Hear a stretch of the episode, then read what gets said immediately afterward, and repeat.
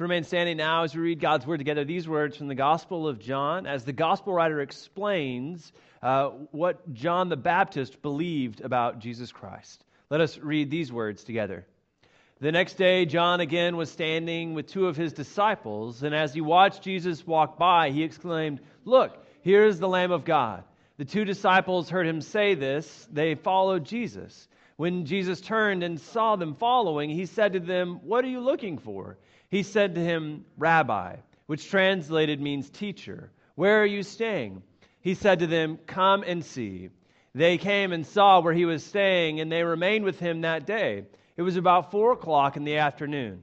One of the two who heard John speak and followed him was Andrew, Simon Peter's brother. He first found his brother Simon and said to him, We have found the Messiah. This is the word of the Lord. Thanks be to God. Amen. You may be seated. Christmas always kind of seems to be an underwhelming experience. Have you ever had this? Like, like and, and the underwhelming experience doesn't happen just like during christmas you know? It, there's a lot of anticipation coming up you know? Of course the night before is a big deal and, and then christmas morning you get to wake up and you know the, maybe the kids are excited and you know tear open the presents and in that moment it's just really exciting and you're just like exhilarated and happy to be there you know? And, and the kids open all the presents and, and you open everything and, and, and then there's just kind of wrapping paper scattered all over and maybe you you know have a big breakfast or whatever but then there's that moment right? That, that moment when you, when you pick up all the wrapping paper and you know fill your trash cans full of all the boxes and, and, and the paper and you know eat a big breakfast and you're just kind of you know just, just sitting there and, and, and the kids have already played with the toys and you know they've already lost like all the darts to the dart gun you know or whatever. Like they've always like broken the toy or by that time. And there's just this moment after christmas where you, you get all this stuff and you just kind of look at everything and just say now what is this everything we've been working for? Is this what all that anticipation was about? Is this everything? Now what? If you have your sermon notes, I invite you to take those out. They might help you guide through the next uh, few minutes as we talk a little bit. But there's this thing that happens when we get everything that we've wanted. Right? And, and now, as we look ahead to the new year, there's a question that I think we need to ask ourselves. And it's what will you do when you get everything you've always wanted? What will you do when you get everything that you've always wanted? And this applies to gifts, right? We've kind of had that underwhelming experience when we said, you know, this was the gift I wanted, but it really didn't, you know, fulfill me, right? It didn't really just make me, you know, overly happy. This was it. But it might also apply to you know, promotions, if, if you've been working really hard and, and, and you've just envisioned that dream job, right, that dream promotion, and you just kept saying, you know, if I could just get there, if I could just, you know, get to that promotion, then, then everything would be better. It's, it's that perfect thing. And then what you might find is that when you got that promotion, it really wasn't all it was cracked up to be. And there are some disappointments about that job, and, and, and there are some drawbacks to that position.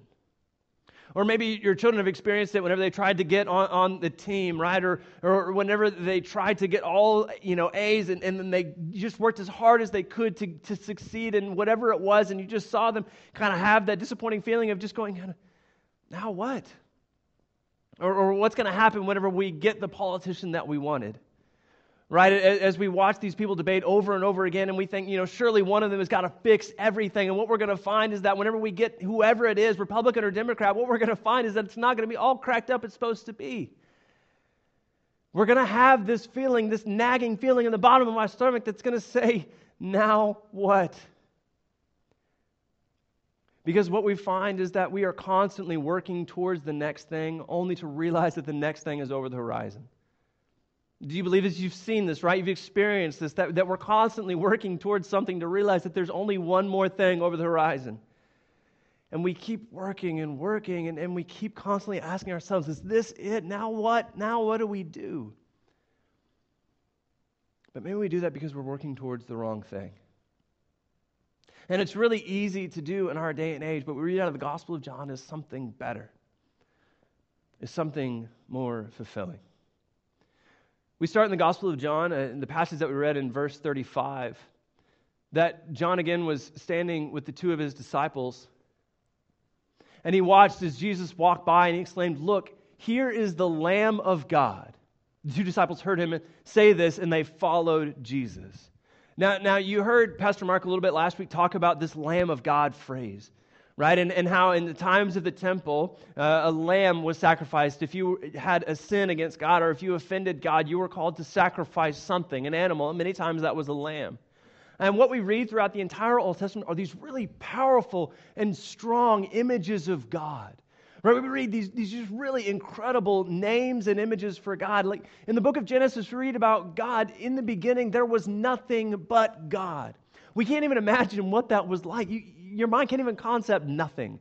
I mean, it, it just doesn't work. And, and there was God and, and nothing. And God just spoke. God just said words and things started to create. And, and, and so from the book of Genesis, we call God creator, right? It's this kind of unmoved mover kind of God that, that God created the entire world just by speaking. And so we call God creator. And then when we get to the book of Exodus, we read that God calls Abraham, uh, uh, God calls Moses to go to Egypt and free the Hebrews out of slavery. Right? And this is beautiful image in which, in which God speaks to Moses from a burning bush. And, and, and, and he tells Moses to go back to Egypt to free the Hebrews. And Moses said, Well, if I go, who should I say sent me? And God tells Moses his name. He says, I am that I am. God says in Hebrew, Yahweh, I am that I am. Most scholars think that God is saying, I am being itself. I am existence. Moses, I am everything. This, this powerful image, this I am that I am. And then Moses gets to Egypt and he tries to free the people, but Pharaoh's heart is hardened. And so these plagues come upon Egypt. And the final one, God sends the angel of death the angel of death, like this powerful image. And, and, and God sends it upon Egypt. And he tells the Hebrew people, if you don't want the angel of death to come to your house, then, then you must sacrifice a lamb and use the blood to spread over your doorpost. And this angel of death comes, and, and all of these images we have for God, these powerful, strong images this, this creator God, this I am that I am, this I am being, this God who has the power to take life. This is the image we have for God. And John the Baptist takes those images and throws them away. And he says, in fact, Jesus is this this vulnerable, seemingly weak Lamb of God who will take away the sin of the world. This is Jesus Christ, he says. And two of his disciples hear this. And they go and they follow Jesus. We read in the Gospel of John and other Gospels that John the Baptist had disciples. Uh, many teachers had disciples in this time, and, and I imagine that it must have felt really good to have disciples right? I mean, that would have been like really cool to, to be able to walk around and just have people follow you all the time, you know, and, and you'd be able to say something and they were like, oh, yeah, and they, you know, take notes. And, and, you know, and then they start repeating stuff that you said. Be like, yeah, I taught you that. You know, it, it must have felt really good for John the Baptist to have disciples. And, and if I was John the Baptist, I would have done everything I could to keep those disciples right? I mean, because they make you feel good. It, it, it's cool to have people follow you and think you're important. And, but what we find is that John the Baptist is the exact opposite. He gets rid of his disciples. He gets rid of them, and, and, and it's because John the Baptist understood himself in a different way. He, he understood himself to be whom the prophet Isaiah spoke about. We read about it in Isaiah chapter 40. The prophet says, A voice cries out in the wilderness, Prepare the way of the Lord, make straight in the desert a highway for our God. Every valley shall be lifted up, and every mountain and hill be made low. The uneven ground shall become level, and the rough places a plain. Then the glory of the Lord shall be revealed, and all the people shall see it together, for the mouth of the Lord has spoken. This is who John the Baptist believed himself to be the, the one crying out in the wilderness, the one preparing the way for God. This is John the Baptist. He understood himself as not the end all be all, but as simply someone pointing to God, someone pointing to Jesus Christ, someone leading others to Christ. That's who John the Baptist was. Uh, I, don't know if you're like me, um, but in the 90s, uh, I had a, a WWJD bracelet.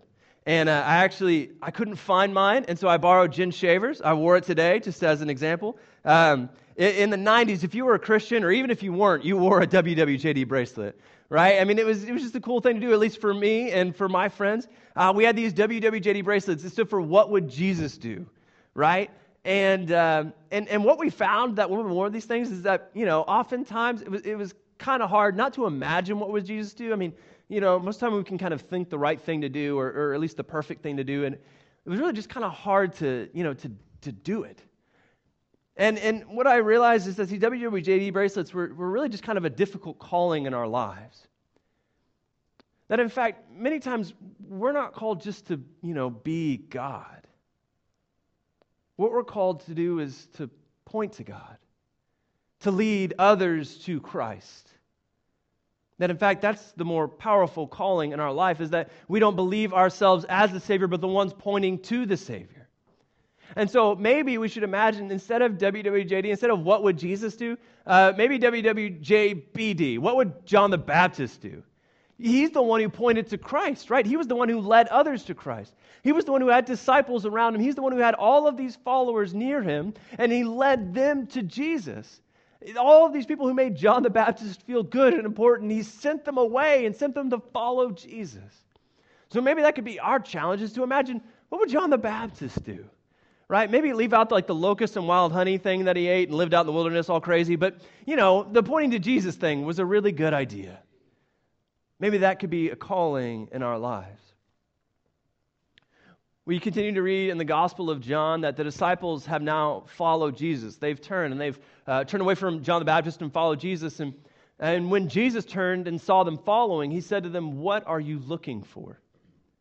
What are you looking for? And they said to him, Rabbi, which translated means teacher, where are you staying? He said to them, Come and see. They came and saw where he was staying, and they remained with him that day. It was about four o'clock in the afternoon. I, I think there's a couple things really important about this passage. That, that even though the disciples were following Jesus, he still asked them, What are you looking for? Right? What are you looking for? It wasn't enough just to follow Jesus. It wasn't enough just to like show up, you know, it wasn't enough just to be there, but you had to have intent. You had to have intention when you come to Christ. He said to them, What are you looking for? And they asked, Where are you staying? And Jesus doesn't just give them like a laundry list, right? Of like, you know, these are the places I'm staying, this is what I'm doing. He doesn't give them like a fact sheet, and he doesn't give them just bullet points. In fact, what he says is, Come and see.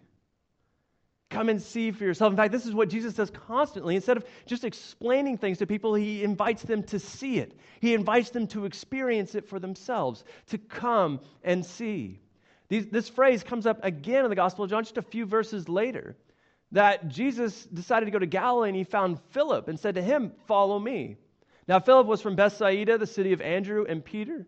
Philip found Nathanael and said to him, We have found him about whom Moses in the law and also the prophets wrote, Jesus, son of Joseph from Nazareth. Nathanael said to him, Can anything good come out of Nazareth? And Philip said to him, What? Come and see. Come and see. And what we find as Christians is that many times we can think it's our job to save people. Right? It's our job to go out there and to rescue as many people as we can. And, and, and, and what we believe is that we can just go out there and just convince people that God exists right? We can go out there and we can give just this like perfect argument, this perfect description, this, this laundry list of things that would convince somebody to follow Jesus. And what we find if we try that is that many times it will fall on its face. That it will just be short of what we could do and what we understand now from the Gospel of John that Jesus himself invited people just to come and see, just to experience God for yourself. That this is evangelism, friends. This is what it means to tell the good news. It doesn't just mean to go out and, and just tell people that they're wrong and that they should, you know, be Christian instead. And, you know, what we find many times is that we find people who are trying to convince people to be Christian by arguing from the Bible. It, here, here's the news it, it doesn't matter to them what's written in the Bible yet. Right? They, they, they don't believe it. But in fact, if we would just invite them to come and see, to give a firsthand account to say, you know, I've experienced some good things from a community of faith. I, have experienced a God who loves me, who sent his only son to die for me. I've experienced people who represent that love and who love me for no other reason than because God created me. And I would invite you to come and see that what we find is not our job to save people. Christ saves people. We just invite them, friends. We just invite them because here's the good news right? The good news the Messiah has been born, right? And here's the better news it's not us. Amen? I mean, we don't have to save people. The Messiah has been born. We celebrated it just a few days ago. We celebrate the fact that Christ has been here, that God Himself, Emmanuel, God with us, came here on earth and will come again. We celebrated that and we recognize the fact that it's not us.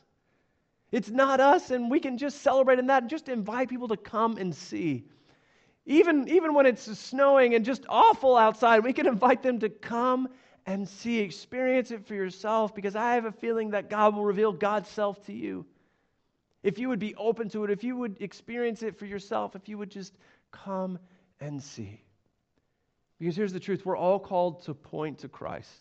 That's what we see throughout the gospel, right? That, that John the Baptist pointed to Jesus, right? John had all these disciples. He could have pointed to himself and he pointed to Jesus. And then those disciples saw him. Then those disciples came to know Jesus Christ. They came and saw and they pointed to Jesus, right? And then what we find is that they went and got other people and showed them Jesus. And then those other people pointed to Jesus. That's why we're here today, because they told somebody else about it because they told somebody else about Jesus Christ because they pointed to something beyond themselves.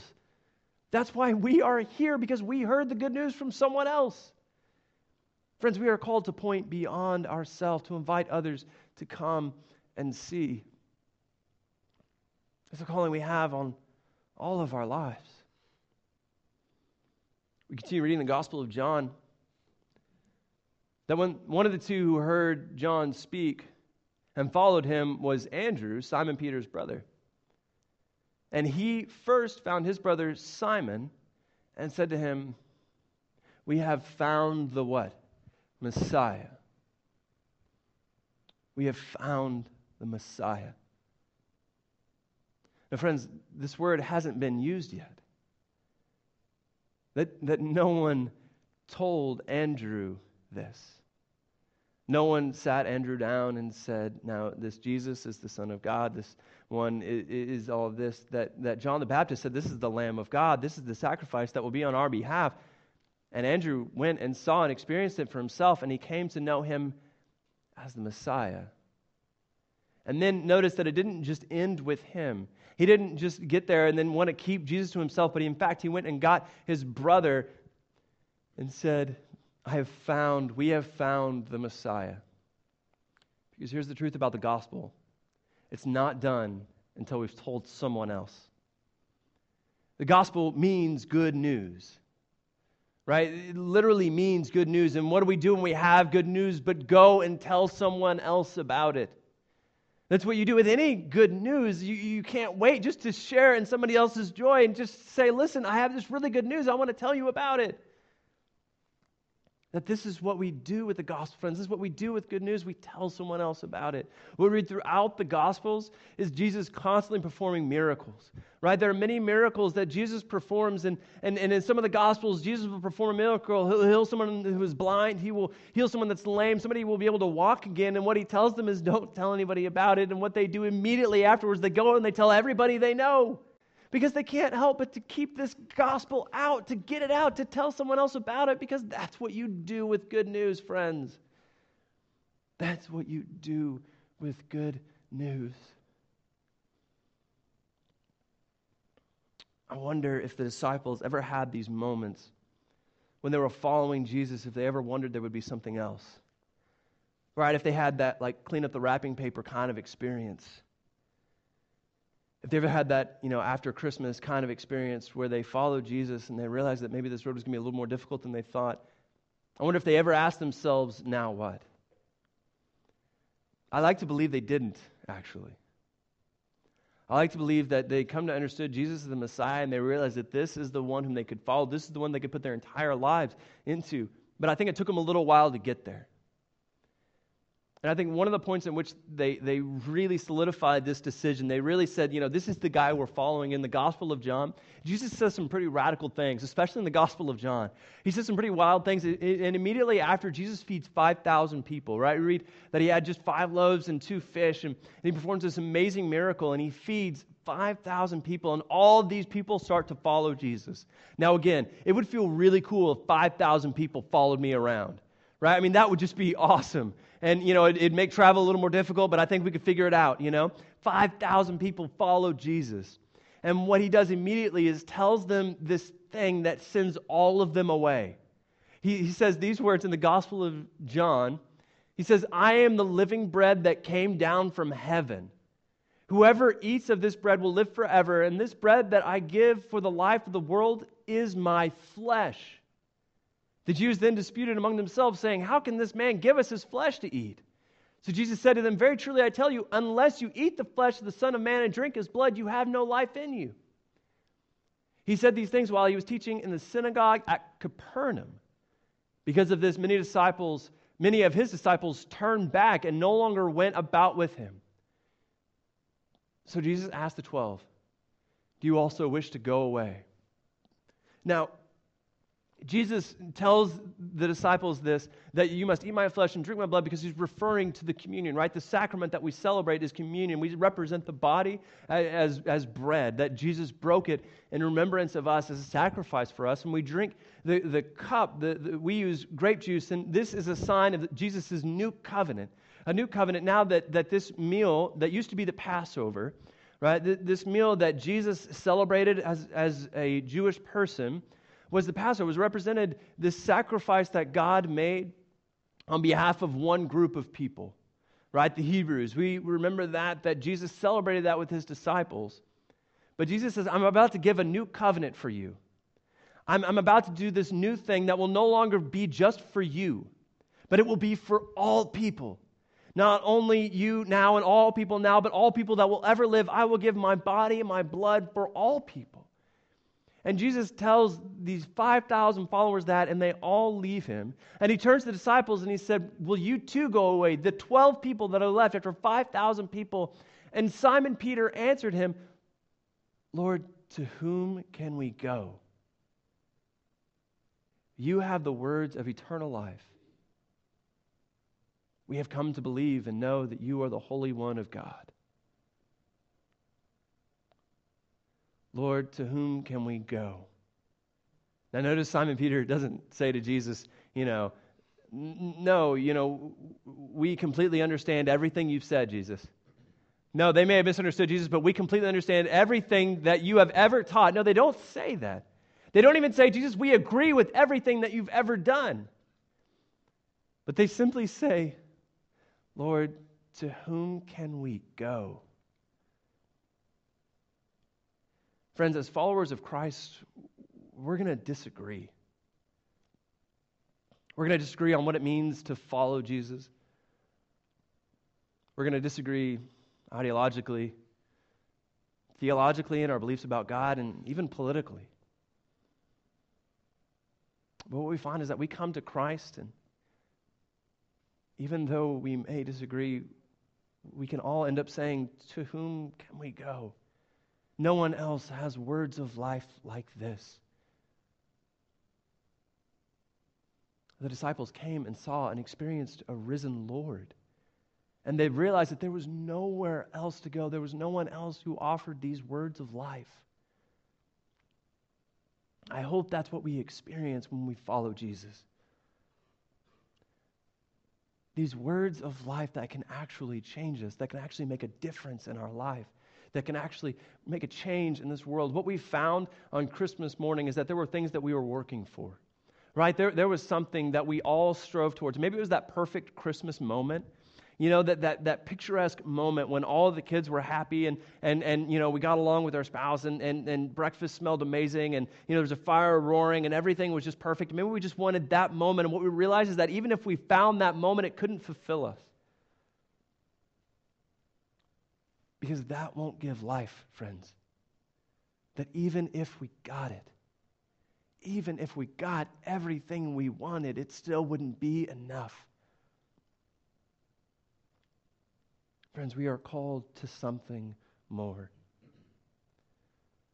So I would invite you this week to consider these words to work towards not the next thing, but the last thing.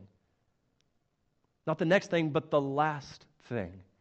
We read in the book of Revelation, and it's an interesting book. And um, if it's first time reading the Bible, I wouldn't suggest it. Um, but there's some interesting words in it that Jesus himself says, See, I am coming soon. My reward is with me to repay according to everyone's work. I am the Alpha and the Omega, the first and the last, the beginning and the end. Jesus says, I am the beginning and the end. Imagine what time looks like to God, who is both beginning and end.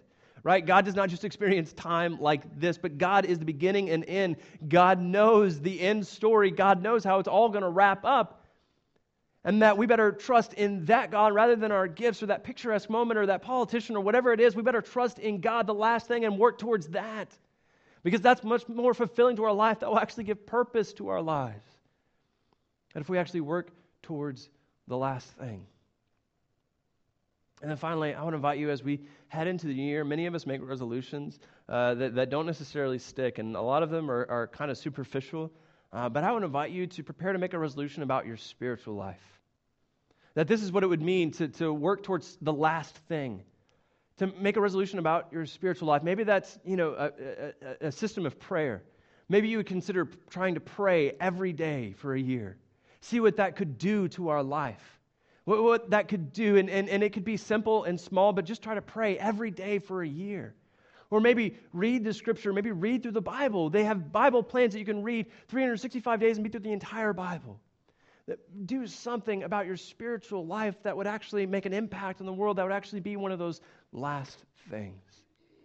This is an invitation to come and see, to experience because I have a feeling there's something more.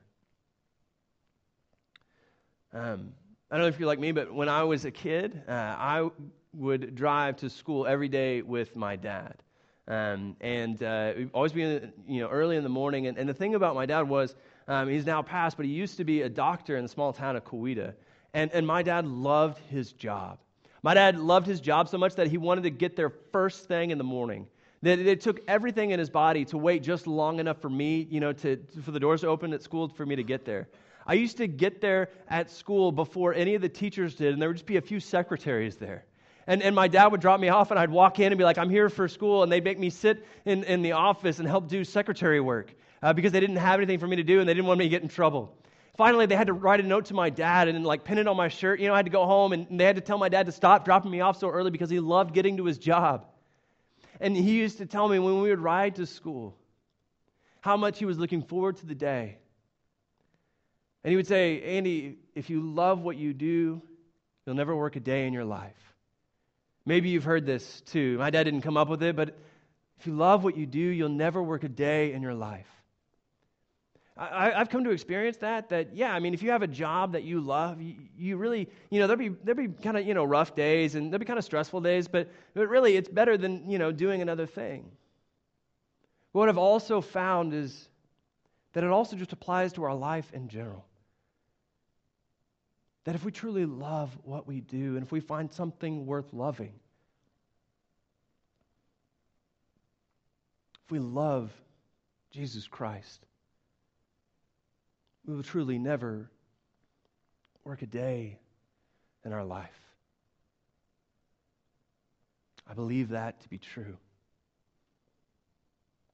I want to invite you and others to come and see it as well.